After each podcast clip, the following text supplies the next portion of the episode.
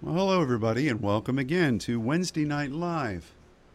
I'm coming to you from the Father's Church in Dallas, Texas. My name is Ron Crawford, and it's great to be able to say hello to all of our Saints family throughout the world, but particularly those close to home. It's a great, great blessing to be part of the Saints. And I am very excited about what God is uh, putting before us in the weeks and months to come. These are extraordinary days. They are they they are holding within their pages the unfolding of the prophetic words that God spoke about the times of the end. And I know that if there was ever a time when we as saints need to rely upon our relationship with God, our communication with Him, and what we are to be uh, doing on His behalf as intercessors and as sons, it's now. I want to specifically remind all of our Saints family that we announced this past Sunday the Saints Network gathering, which is going to be from September 14th through the end of that week. And it's uh, it's the awakening from a, a long period of COVID restriction and we're actually privileged and thrilled to be welcoming our Saints family here to Dallas. And so make your plans to be here. Now, we are calling this gathering the feast.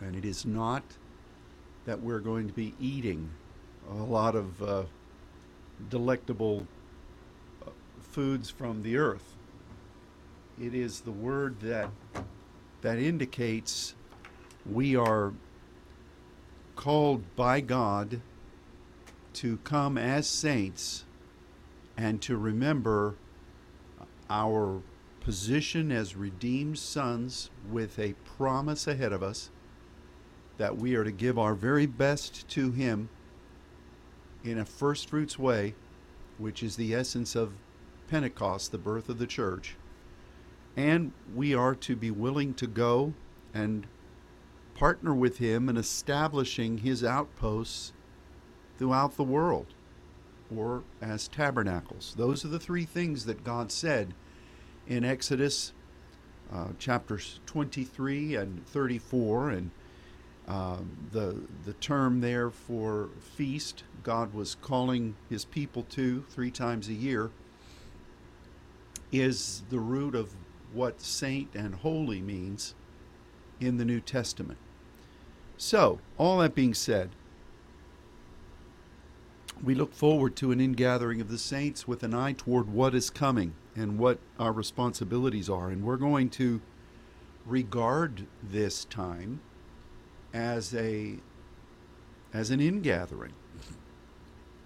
Uh, I I know that at this very moment, uh, Monica Terrell is praying and seeking the Lord about how we uh, welcome people in on Tuesday. There's normally a newcomers gathering, which she supervises, but this time we're going to be putting together something uh, that has more to do with our response to this invitation from the Lord. And it will involve intercession. It'll be um, more coordinated than a simple the doors are open, come lay on the floor, which is always wonderful. And then Wednesday morning, we will be working together to truly assert and establish what this feast calling from God really is. We will be making some adjustments to our normal schedule uh, for our seminars here in Dallas that we have put forward for many, many years. And um, the main one is that we are adding a second afternoon session to each of those days Wednesday, Thursday, and Friday. There's just a lot to do, there's a lot to cover. And it seems like the Spirit, as I pray and, and prepare, there's a tremendous excitement in the spirit realm for what God intends to do through His people. And we have a lot to discuss. We have a lot of things that the Spirit is wanting to say from His Word. And I am, again, doing everything that I can, and I know our church is, is mobilizing now to do everything we can to make this exactly what the Lord is wanting. And uh, I know that I have been studying incessantly. I mean, I, I don't remember a time where I have, maybe since seminary, where I've studied this much.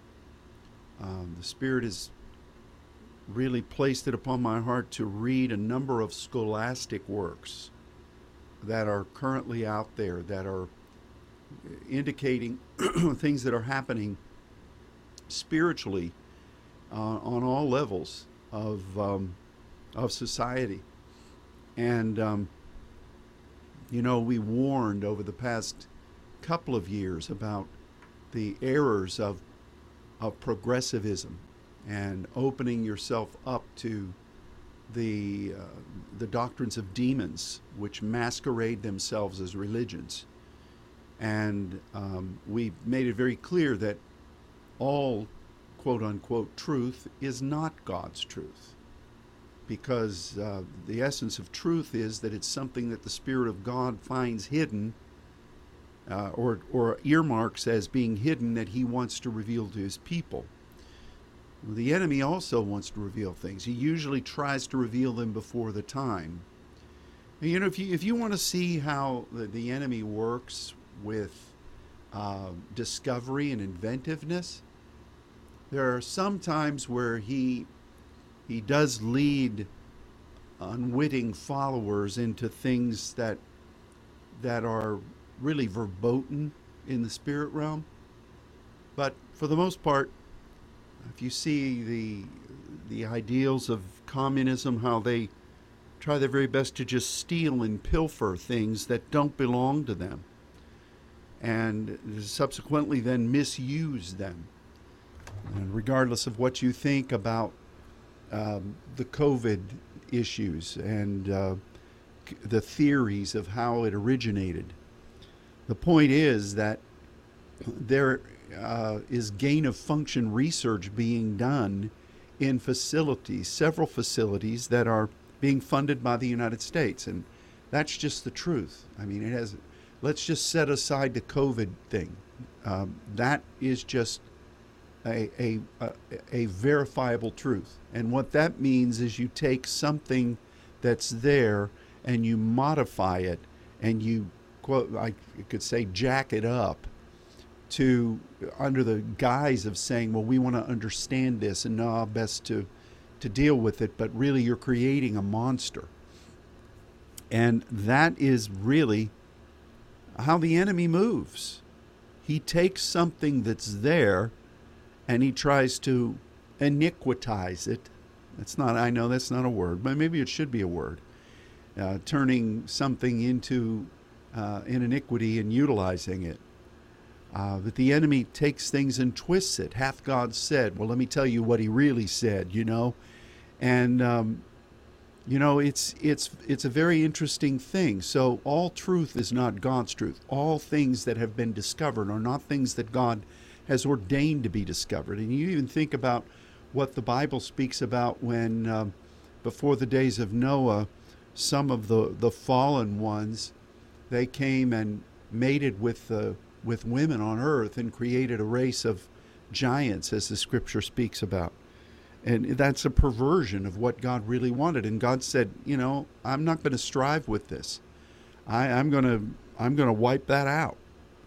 So we we spent a lot of time talking about that demonic um, measure of of twisting and how we need to be careful of false religions and doctrines of demons. But in our day, God is is warning us about. Oh, the, the, it's an endless pursuit. The, the enemy's coming with great ferocity because he knows his time is short. As it was in the days of Noah, so shall the end be. And that doesn't just mean an ark that's a rapture that's taken us out of here. It's the, what leads up to that event. And, um, you know, there, so one of the things that I've been studying a lot about is how in the, in the highest levels of academia, people uh, who are scholars are either indicating that they have been touched by a supernatural force and they don't qualify it as God. These aren't Christian people that have an anointment come on them. And subsequently, then they are changed and they gain insight or they, uh, they enter into some kind of, a, of an enlightened period where their, their entire uh, measure of perception is changed. Uh, this is what we're going to be facing in the time of the end. We're already facing it. We, we, as Christians just don't know it yet. It hasn't hit Elijah list yet, or or whatever the the current uh, flashpoint is on the internet. And about 15 days after the rapture comes, it'll be in the Pentecostal Evangel. Um, but right now there is in in the highest levels of academia people who are having experiences with the supernatural. And so you have you have that those two types of scenarios that are going on the doctrines of devils and the progressive church and this kind of a quasi um, it, we're, in the essence of it is we're having these experiences, we're getting this information. There is no God. This is all just a divine. This is all just a supernatural force. We don't know what it is, which is totally a demonic strategy. And then, of course, you have the hardcore enemies of righteousness, which are um, the synagogues of Satan, which the book, the Bible speaks about. That's not my term, that's a King James Version term. I don't know what it says in the NIV or the French Bible, but at least we know that God speaks about that. And these people are are really gearing up to serve Satan. And they are they are offering some type of wicked intercession and sacrifice to coordinate societal viewpoints through, for instance, the Prince of the Power of the Air, which is really moving in wokeism and uh, having people have false memories and uh, bitterness and and then anger, and the God of this world who blinds and um, causes people with that fog of of false atmosphere to believe a lie. And those three things are really coming together uh, even now. And we don't fear that, but we're aware of it. We're, we're very much, and we must be aware of it. And how do you overcome that? Well, with the good. The essence of the enemy's strategy is always the same. He was a man killer from the beginning. He detests the fact that God desires to partner with his sons, with you and me. And so the way we overcome these other things is by being the very best that we can be, which is why the church was born at Pentecost or first fruits, where God wants the best of the best of who we are. And uh, we will prevail, but it's it's going to be a war. And then you can and it is. That that's happening right now. It, it's going to it's going to increase, but we're aware. We're not ignorant of the devices. You can take the the six six six number and how it's always aligned with proskuneo in the book of Revelation. It always is. You can look it up. I wouldn't say it if I thought some of you pur- purists could go and look and say, no, it's not. It's there. Believe me. Um, but whether that is government and religion and economy, or whether that is behind that, whether that is a demonic structure and academia, which is going over into as a kind of a dark pneumaticos, and then the um, the, the the economic structure that really encompasses a lot of things: uh, communication, uh, mercantilism. I mean, you can see. I think one of the things that we've seen recently in our country, especially in the past few months, is uh, our inter- our our communication can really be taken out very easily. um, we as saints are going to have to work on how we communicate with one another and what to do if there is a shutdown of communication and have a plan in place if this if this happens this is what you do. So people have a sense of purpose and don't run around like chickens with their head cut off. But recently we've seen because of a of a of an attack against communication gasoline supplies be dwindled to nothing on the East Coast or very close to nothing. We've seen food supplies be uh, uh, meat production shut down. We've even seen um, transportation ferries in the Northeast be shut down just with a few rogue hackers that are ransomware people.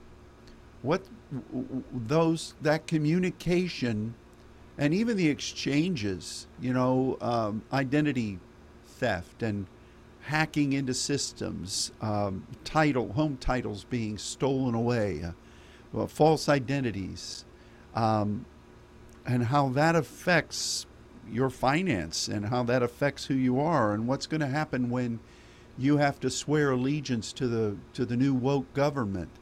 And if you don't you're you're not just canceled in your reputation you are you are canceled. You can't buy or sell. You know what what is that? You see so we see very we see a very clear picture of these things forming and um, and I think that without getting into hysterics or biting into every measure of uh, conspiracy that's out there which will wear you out chasing them down. Half of them are unfounded. The best thing we can do is be faithful. Do what God has given. He's given us the best as saints. And uh, we need to guard against being worn out, which is a Belial influence that Daniel speaks about for the time of the end. And we need to we need to be faithful to do what we're supposed to be doing and not quit. And we also need to be aware as the Spirit directs us of these various things that are being put in place. Now, this gives us a great advantage because, first of all, darkness upon the earth, gross darkness the people, God's light will shine on you.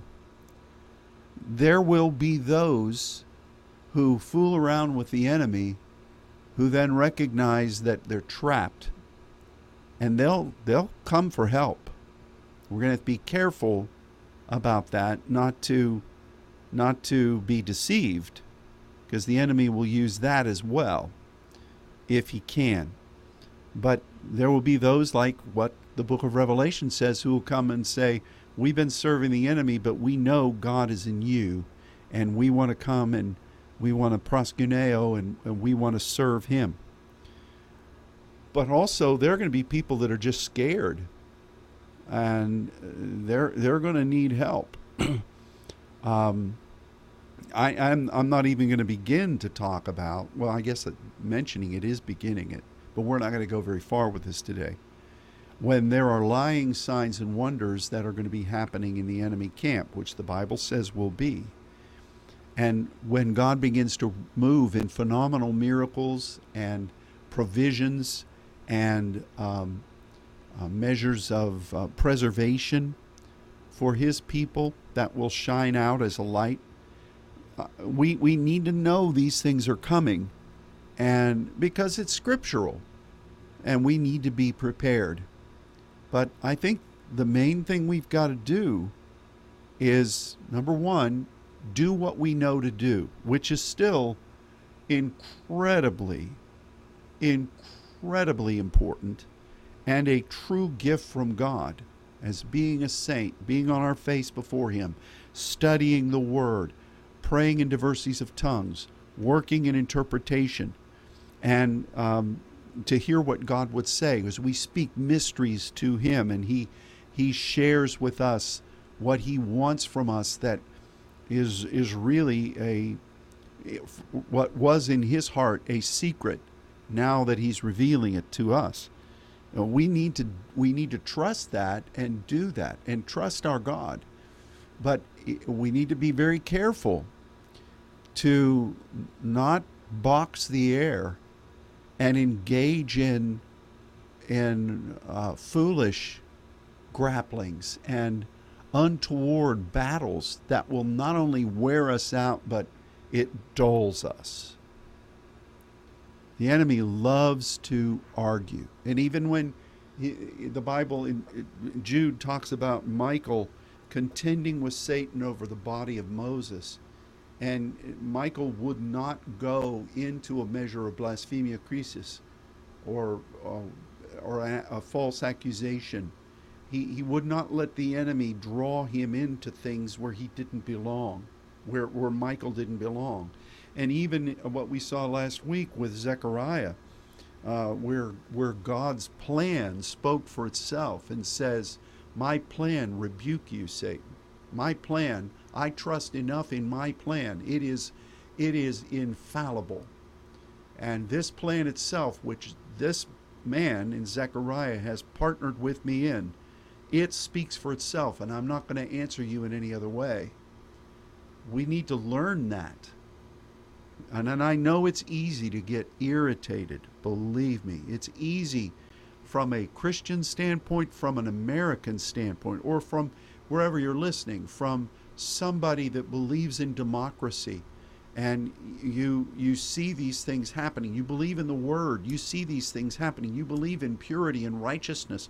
And you see these things happening. It's easy to become furious just from an emotional perception that this is not only not right it is destructive it's wicked as its core we can see those things and not like them without letting them drain us and not drawing us into a battle that's not ours. You know, it's kind of like when David and um, his mighty men were leaving Jerusalem when Absalom took over. And David could have stood and fought at that point, but it was not prudent for him to do that at that point. Not just because it was his son, I think that had a large bearing. Uh, in fact, Joab at one point said, What are you doing when, jo- when Absalom got killed?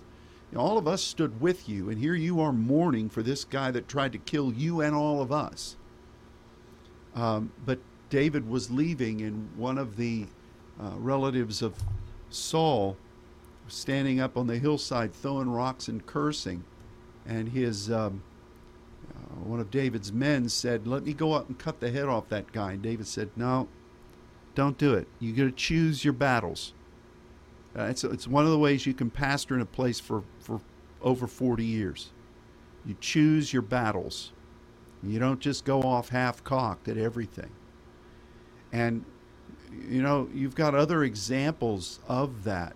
Um, and I uh, that's not our message for today, but um, I I do believe that God is going to use this time in September as a rejoicing moment. There's going to be a lot of really neat things happening, a lot of fun in the Lord, but tremendous times of intercession, communing with God, meeting with Him, learning uh, some incredible things from His Word, and we we want you to be a part of it. Of course, we will be live streaming it. We we are hoping that our new equipment will be here and installed by then. You know, they've had that that um, microchip shortage that COVID produced, which also should be a wake up call for all of us as as Americans. Maybe we should stop outsourcing all these critical things that we might need, and um, even though it saves us a few pennies, and in the name of globalism, it blesses some far off communist government. But maybe we should, as Americans, really wake up and say, you know what? Protective health gear, a lot of it needs to be made here. How about antibiotics? Let's let's bring it back over here to America. Don't take it away from the other people, but let's make it here so that we're not totally cut off. And microchips, man, we need that. Um, let's let's make sure we we don't divest it all. You know, Texas, Dallas used to be with Texas Instruments and then Ray, Raytheon. I mean, we we used to be a hub for that. I don't know how much now. It's cheaper to do it somewhere else. Take a look at your iPhone, see where it was made.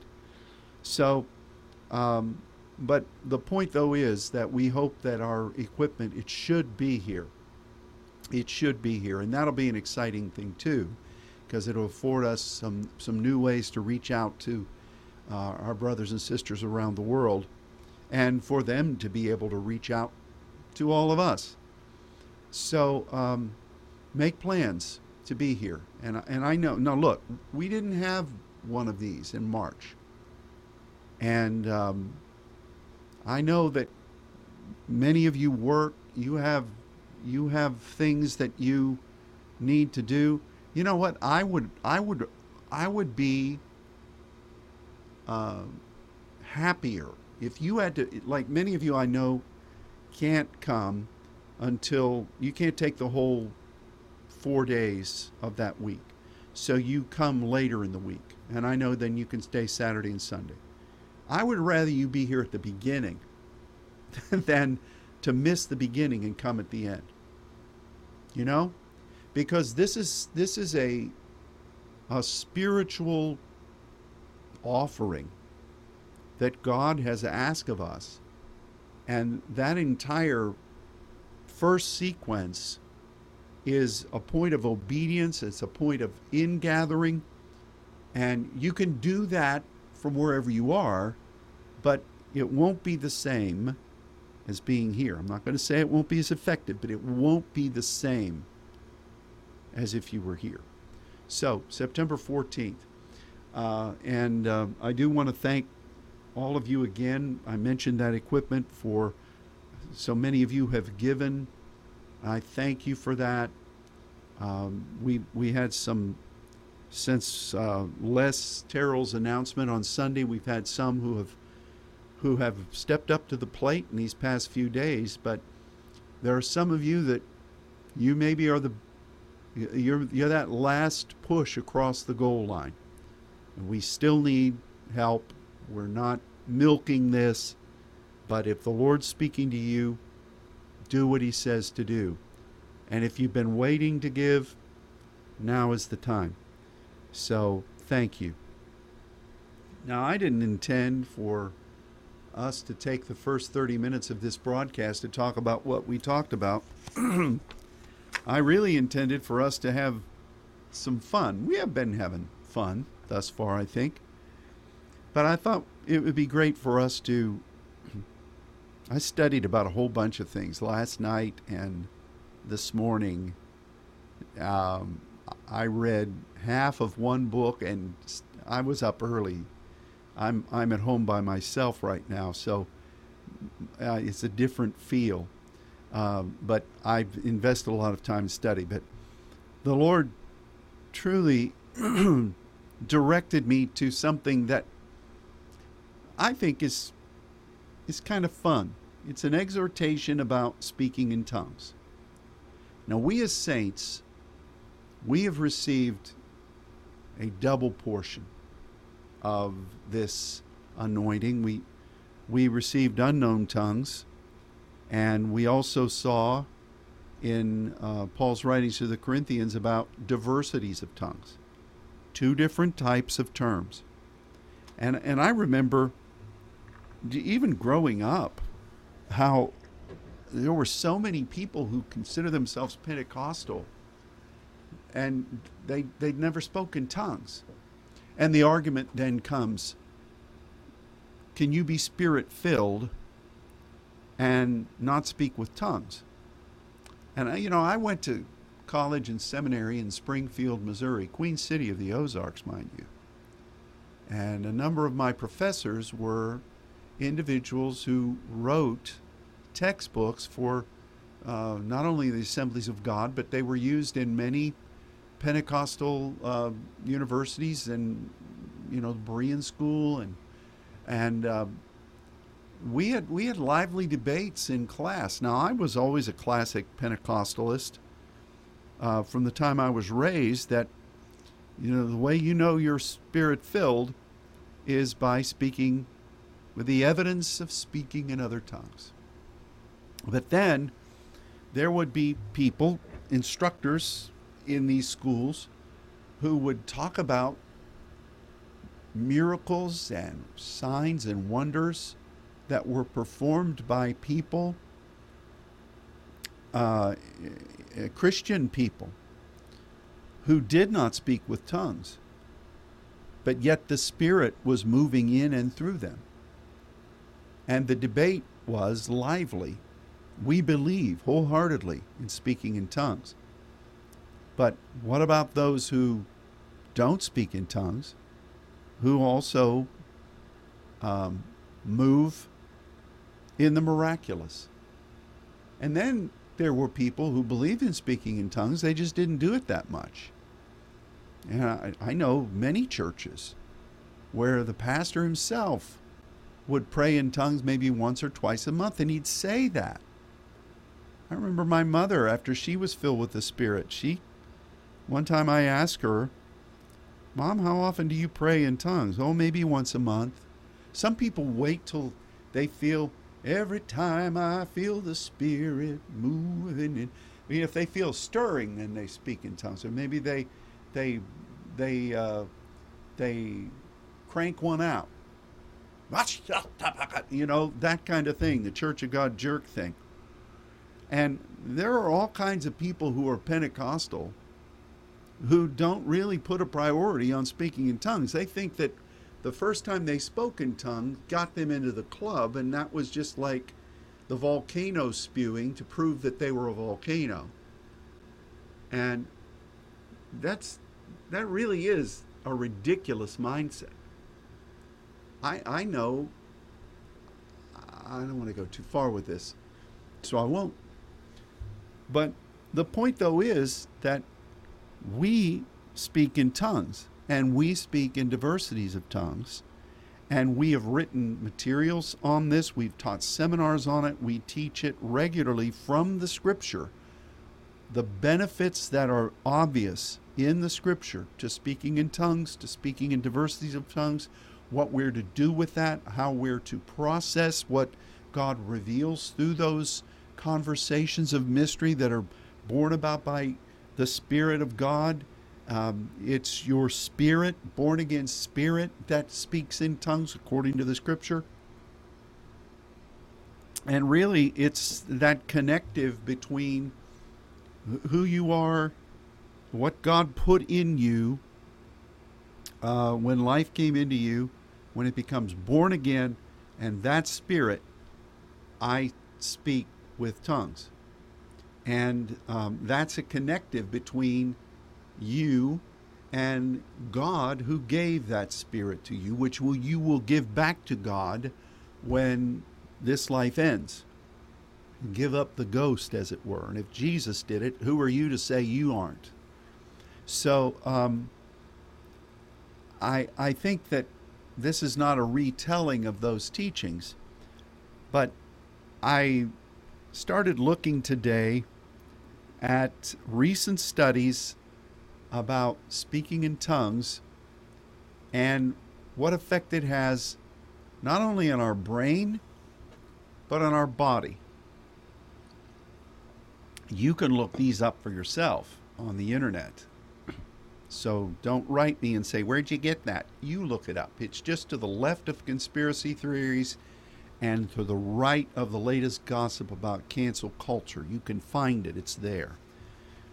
But here is an article. We want to talk about several things that medical science have identified as benefits to glossolalia, or speaking in tongues. Now, the first one is that, you know, we talked about many years ago, the University of Pennsylvania took uh, brain images of five women when they spoke in tongues, and they found that their frontal lobes, the, the place where they think, um, the, the willful part of the brain through which people control what they do, uh, those frontal lobes went relatively quiet during the time uh, that people were speaking in tongues. The language centers of who you and I are became very almost uh, dormant.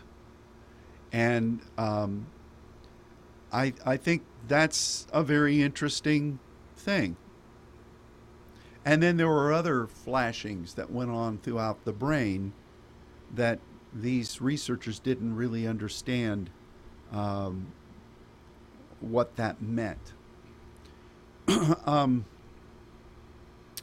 let's see. There was a journal called the Psychiatry, Psychiatry, that's a weird word, Psychiatry, P S Y C H I A T R Y, Psychiatry Research Neuroimaging. And they highlighted the most active areas of the brain. And they, they use this to study people with Alzheimer's or dementia or people who have miscreant behaviors. And um, so they studied this aspect of speaking in tongues. And it's, it's very interesting.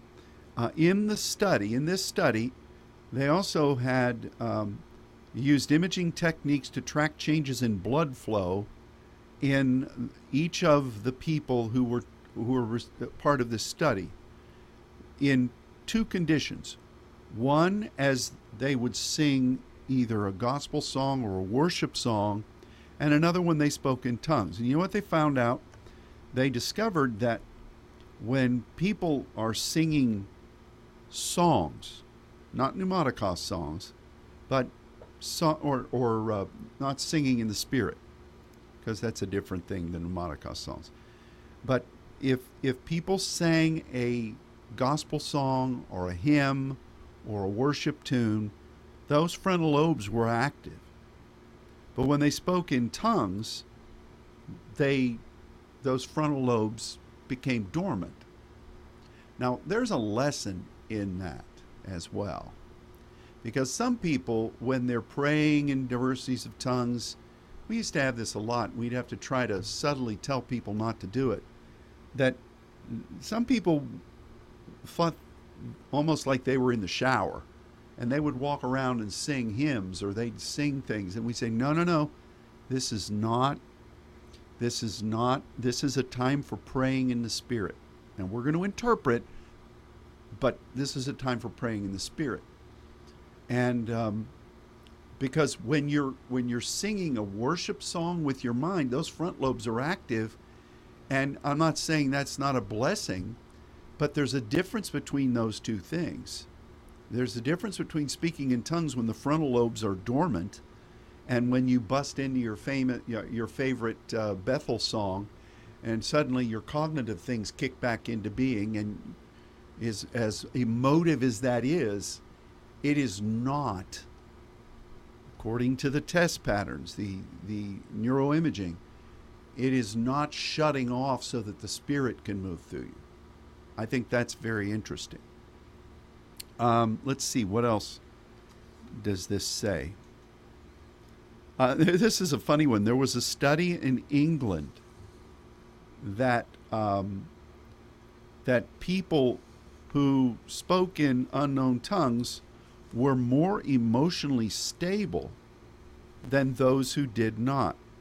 And this study said suggests that people who speak in tongues rarely suffer from mental problems. They studied over a thousand evangelical Christians, and um, they even separated between whether you were evangelical or whether you spoke in unknown tongues.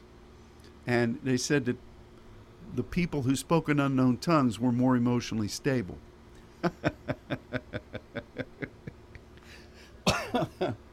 Boy, there's a lot of things I want to say right now. Um, I think that's true.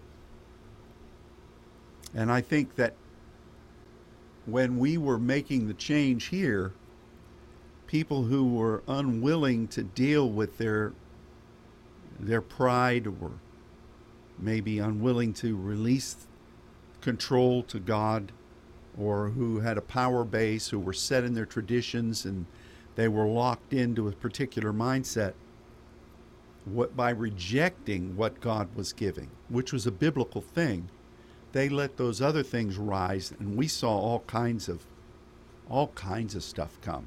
And but but anyway this is a study in England and uh, I think that's that's an that's an incredible uh, that's an incredible thing. Um, the scans showed a dip, uh, not only the frontal lobe um, becoming dormant, there was also a, a, a, pronounced dip in the activity of a region called the left caudate, C A U D A T E. And that is the area that registers positive emotions, pleasure, um, and um, it's where um, motor and emotional control is uh, is really functioning. It's it's the center of the emotions, and they found that when people were speaking in tongues, they were then really not moving in emotion. And they were really not moving in seeking after their own pleasures. Maybe this was a dying to self. So the combination of the frontal lobe, you thinking, and the combination of this this pleasure center, this emotion center, uh, toning down, is really an incredible thing. And it would it would make sense that if those two areas were dumbed down, that iniquities would often be shut off and miscreant behavior would also begin to dissipate. Um, there was a study that was done by the University of Albany, S U N Y, and uh, and it was reported to the American Journal of Human Biology.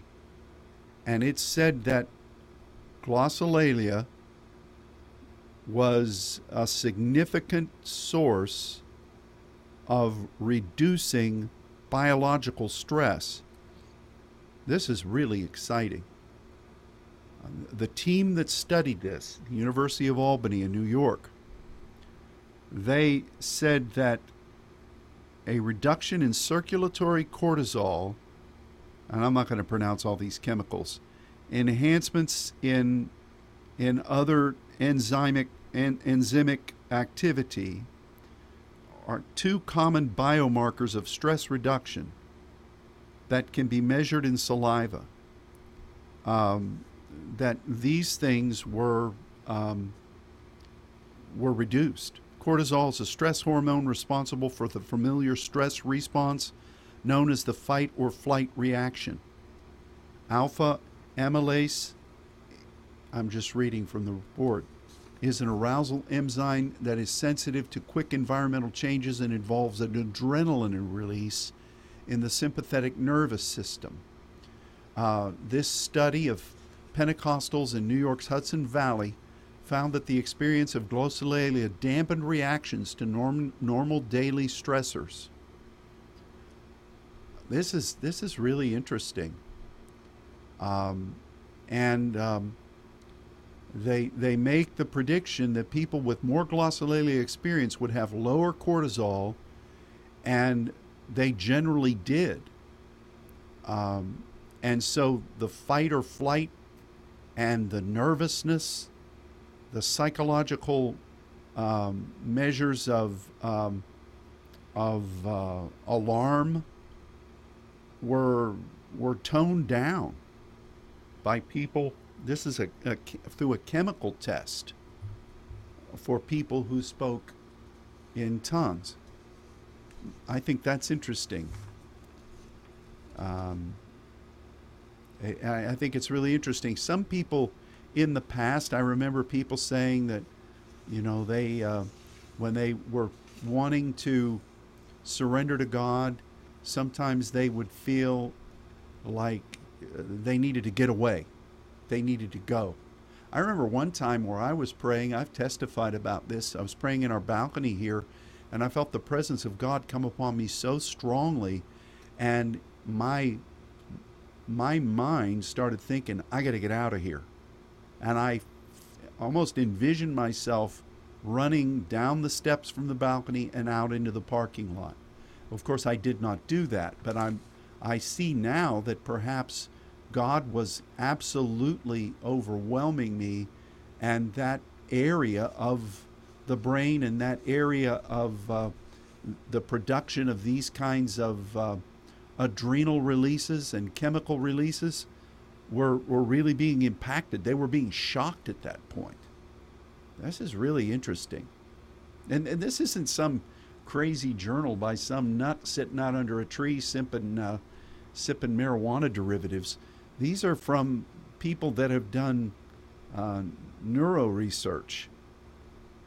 Um, there was another one. There, uh, there's a group of students that were studying medicine at ORU, a, a Oral Roberts University, a brain surgeon, somebody who was training, or not just training, a, a brain surgeon at Oral Roberts University did a study of what happens in the brain when people speak in tongues. He found that they secreted internally two chemicals that can boost the immune system by 35 to 40 percent. Isn't that interesting? Um, so, the health and the well being of the igniting of the Spirit of God within you when you enter into this gift, this anointing, this communication uh, venue in God, uh, w- where you're communing with God, your brain and your body come into a point of wellness and wholeness and security that is is really a miraculous thing wouldn't you say? I would. Let's see if there's anything else in these reports. These are several things that i found and you could easily find in the uh, on the internet. Um, and then one of these uh, this uh, Albany study says that they're thinking, why is this? Why, why are people, um, why are their nervous systems becoming um, less reactive during the time they're speaking in tongues? And ner- by nervous systems, what we just mentioned, you know, the fight or flight, and and really having stress problems.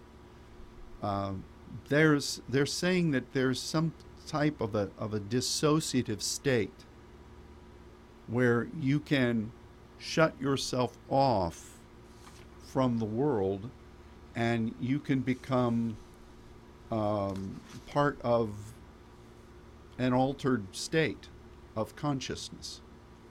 And that consciousness, of course, is the Spirit of God. Now, there was one other thing that they studied, and that was the difference between these types of things and when people just meditate. You know, when they go and they, you know, even Hindus, om, om, you know, whether, or yoga people or where you're just thinking on nice things. You're, the thing is, you're still thinking. And they noted that uh, even though that may be of benefit, and it is of benefit to, to a large degree in many instances, all those areas that tongues affects in the brain and all those chemical releases and restrictions of nerve nervous situations um, meditation doesn't do any of that or or at least it it doesn't have the same effect to the to the degree that speaking in tongues does. So you know i think i speak in tongues not because of these things. I speak in diversities of tongues not because of these things. I do it because god gave it to us I do it because the Bible speaks about it, and we've studied the Scripture about all of the, th- or at least um, um, as many things as we could possibly find that the Scriptures say happens when you speak in unknown tongues or diversities of tongues. And we recognize that it's important for us to do it. But all of these things that we just talked about over the past 20 minutes, these medical realities. Um, boy, don't we need each of them today?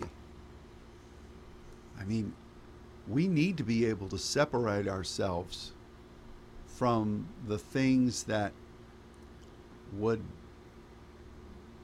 inundate our thinking. We need to be able to have as much immune factor as uh, as we possibly can have in these days. We need to have um, peace of mind and stress reduction. We need to have uh, a measure of uh, not not overreacting and not giving place to uh, the fight or flight syndrome and not to become over adrenalized. It's it's not by might or but power, but by my spirit.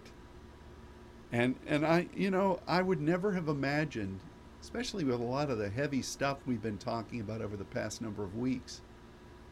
If you'd said this to me yesterday, you know tomorrow you're going to be on Wednesday Night Live with the Saints, and you're going to be talking about factors medicinally and medically uh, concerning what happens when you speak in tongues. that is not on my radar. But the Lord just unequivocally said, talk about this today. So I I want to encourage you to speak in tongues. Pray in diversities of tongues every day for for the reasons that we have studied in the word together that we need as saints. But just as a sidelight, this is not our motive to speak in tongues. This is not our motive to speak in diversities of tongues. But just as a sidelight, these things that we've talked about today, uh, it's just kind of fun to recognize this really happens when I'm praying in the Spirit and when you're praying in the Spirit. And I, and I love it too because that whole business of the the um, the frontal lobes and the causative causate area sh- being dormant or largely dormant. So it's not your mind that, that's doing it. Your mind is at enmity with the things of the spirit. So it bows itself down and it is quiet.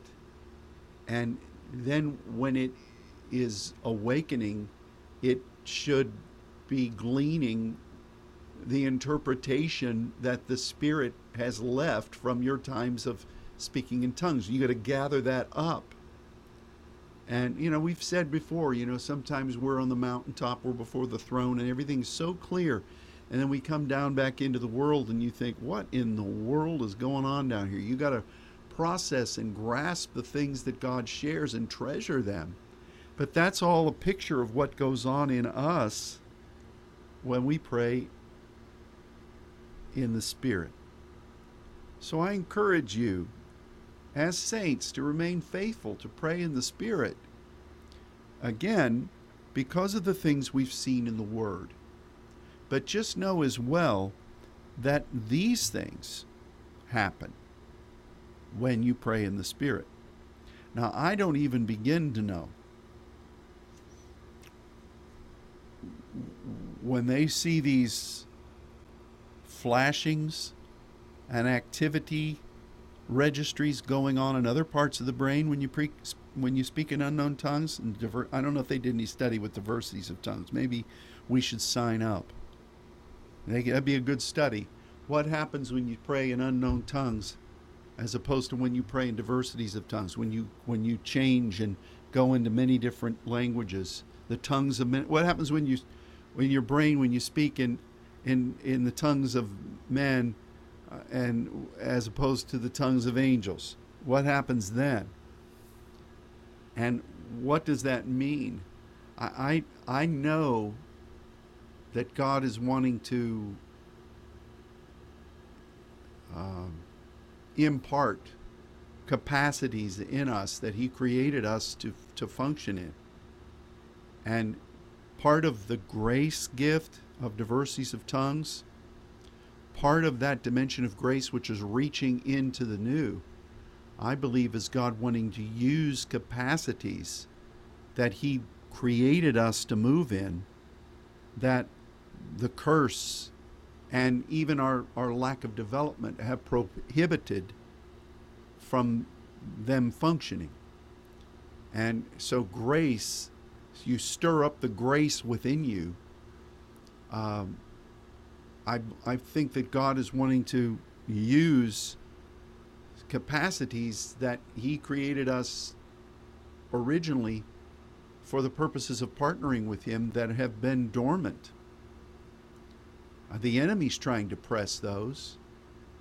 The enemy is saying to people who are highly intelligent, scholastically driven people, with all of your smarts and learning, I want to impact you and let you see things you've not seen. Those people want that. They recognize that there's more than what their earthly cognitive abilities, no matter how much they study, no matter what their IQ level is, the creativity is limited. And the enemy's offering that to them, a heightened measure. But we have the best. We're serving God. And so let's let's submit ourselves to God and let's pray in the spirit. Last week we talked about what God did with Joshua in the book of Zechariah upon that measure of promotion and what God did there. And I wonder if that fair mitre upon the head that Zechariah cried out for, give that to Joshua.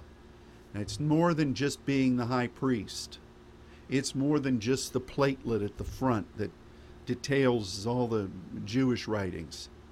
There's a spiritual capacity. This was in the heavens. There's a spiritual capacity. And I'm wondering if God didn't direct us to uh, this gift that He gave us, speaking in tongues and praying in diversities of tongues, and to let us know that it does affect your cranial capacity and that maybe God is wanting to take us into a heightened measure of service to Him and understanding. As Paul wrote, that the eyes of your understanding be enlightened, that you might understand with all the saints the height, the depth, the width, and breadth, and what is the inheritance of the saints. Even Paul spoke about things like that. The eyes of your understanding receive an enlightening. Now, God can just do that.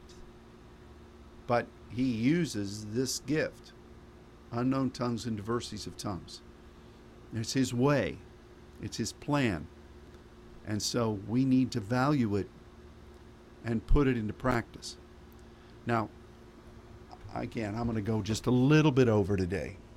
I know some of you love to be here in this house to pray, and I appreciate that. I do too. And I know some of you really love praying with other saints. That does generate a synergy atmosphere. and really, why it does that is because each person, when they're really moving in the Lord, for them, there is an opening that is a connection between God and them. And that has spiritual uh, effects in the natural and in the spirit realm. Not to mention the angels that are dispatched to work with those that are called to be sons. Scripture says that happens. And when you get that one person doing it and another person doing it, another person doing that, you you really fill the room with that kind of thing and it is a different experience, almost like being in a crowd, like if you clap your hands or if you hear a thousand people clapping their hands. It's the same action, but it's a different effect. Last week I saw on the internet, maybe some of you did, there was a National Hockey League game with uh, the Boston Bruins uh, being on Long Island, uh, playing against the New York Islanders in a playoff game. And they were singing the national anthem, and the, the, the singer who was appointed to with the mic about a fourth of the way through, she just put the mic down toward the crowd, and that whole group, 17,000 people or so, were singing the national anthem. And it was moving, not only as an American, but it was moving to hear that. Now, I love to hear that woman had a beautiful voice. She had, I don't remember who she was, but she was a professional singer. She was great. I enjoyed hearing that. But then all these people dressed in in hockey jerseys are singing it. 17,000, that made a difference. Same song. So I'm not discounting that um, it's great when we can all be together. But you can do the same things before God individually. And, and from my thinking, the gathering is a whole lot better when everybody comes prepared and has individually been meeting with God. So let's pray in the Spirit and let's pray in diversities of tongues. Apostle Paul said, I do that more than any of you when he wrote to the church at Corinth. God gave to the church unknown tongues on the birth of the ecclesia at Pentecost. And he gave to us as saints a heightened dimension of that, which Paul spoke about as the grace gift of diversities of tongues. Two different phrases in the original language. And they really are two different capacities of the same uh, genre of gifting. Use that. Use that. Be before God. Commune with Him in it. But just today, this fun stuff we're talking about the changes in brain activity, the changes in blood flow, the release of enzymes for uh, stress relief and and uh, I- immune uh, enhancement, the the removal of self, the removal of uh, fear, and uh, the uh, removal of cognitive dysfunction, uh, greater sense of emotional health. All of these things are medically proven. I don't think these folks were doing it for this pur- purpose but the findings showed things that we as Pentecostals would never have known. So, thanks for joining us today. Pray in the Spirit, commune with God, spend time with Him, and make plans to be here in September. God bless you all. We're praying for you. We're proud of you. We're honored to be able to stand with you. And um, till the next time we can be together on this site, God bless and goodbye.